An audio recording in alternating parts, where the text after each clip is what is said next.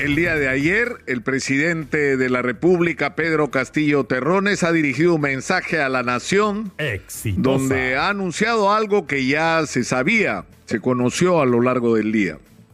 Que el gobierno del Perú ha decidido recurrir a la Organización de Estados Americanos para solicitar la aplicación de los artículos 17 y 18 de la Carta Democrática que establece que cuando en un país hay eh, riesgo en el sistema democrático, la Organización de Estados Americanos tiene que buscar los mecanismos para interceder o intervenir dentro de las posibilidades que los acuerdos internacionales dan para proteger un sistema democrático amenazado que según el presidente Castillo sería lo que estaría ocurriendo hoy en el Perú.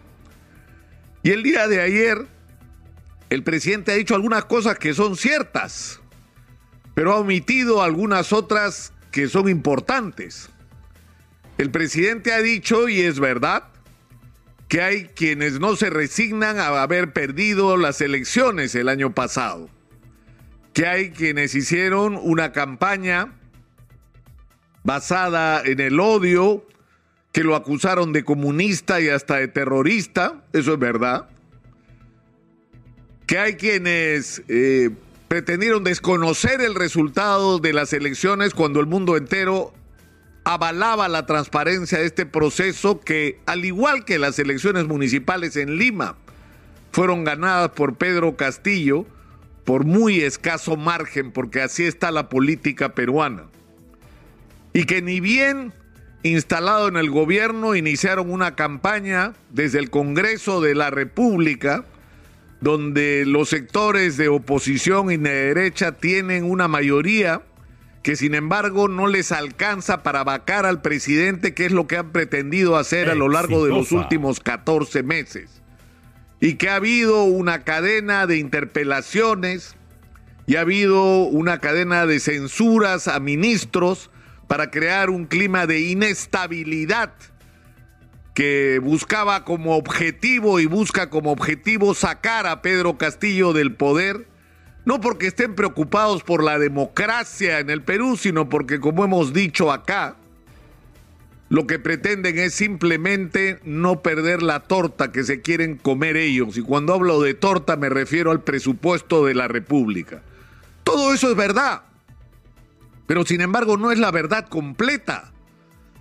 Porque el problema que tenemos no es solamente una oposición irresponsable y una oposición eh, absolutamente boicoteadora, sino tenemos un presidente que ha tomado decisión tras decisión errada.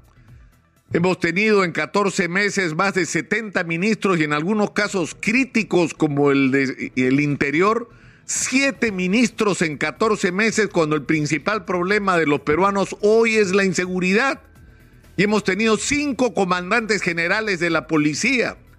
Y ha habido una sucesión de nombramientos absolutamente equivocados, por decirlo menos, que nos han expuesto a, a una situación sumamente crítica.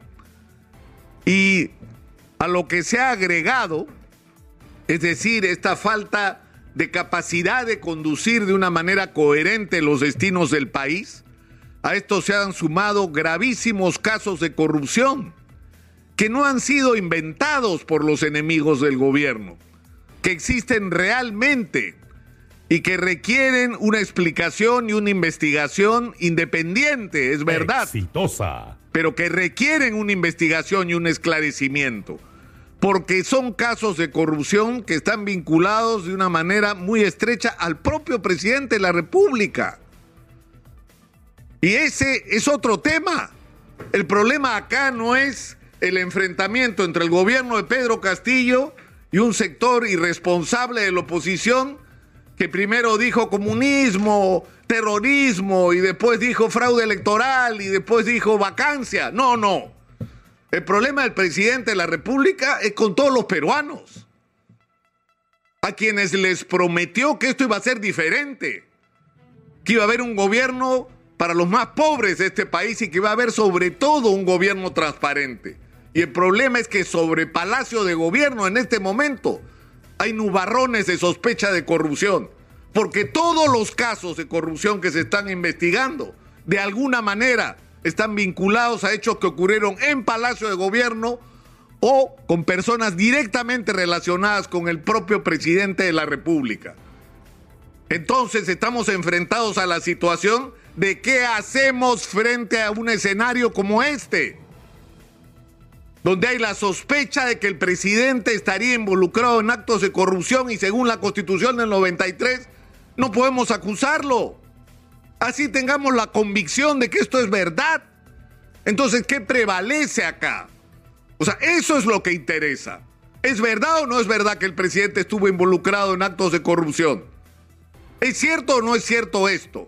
Y acá se introduce evidentemente un elemento más, que es el cuestionamiento a la fiscal de la Nación por la decisión tomada de, dentro de los cambios producidos en el Ministerio Público, haber sacado de su puesto a una fiscal que estaba investigando a su propia hermana, lo cual ha generado una controversia inevitable.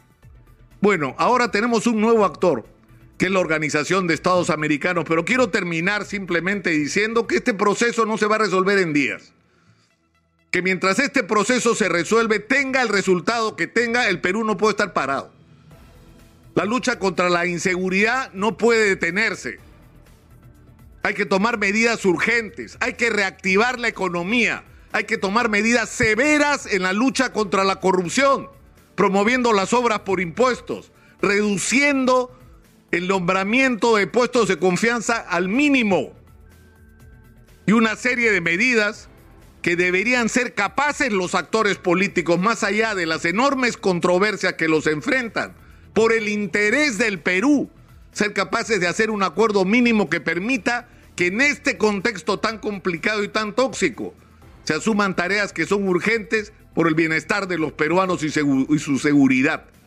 Esto que parece utópico decirlo en estas circunstancias es realmente urgente y es indispensable hacerlo. Ojalá, ojalá, y no sé si una vez más me equivoco en mi eh, eh, esperanza sobre que las cosas puedan ser diferentes en este país, ojalá que nuestra clase política demuestre un mínimo de responsabilidad para enfrentar una situación tan compleja como esta. Soy Nicolás Lucar, esto es Hablemos Claro.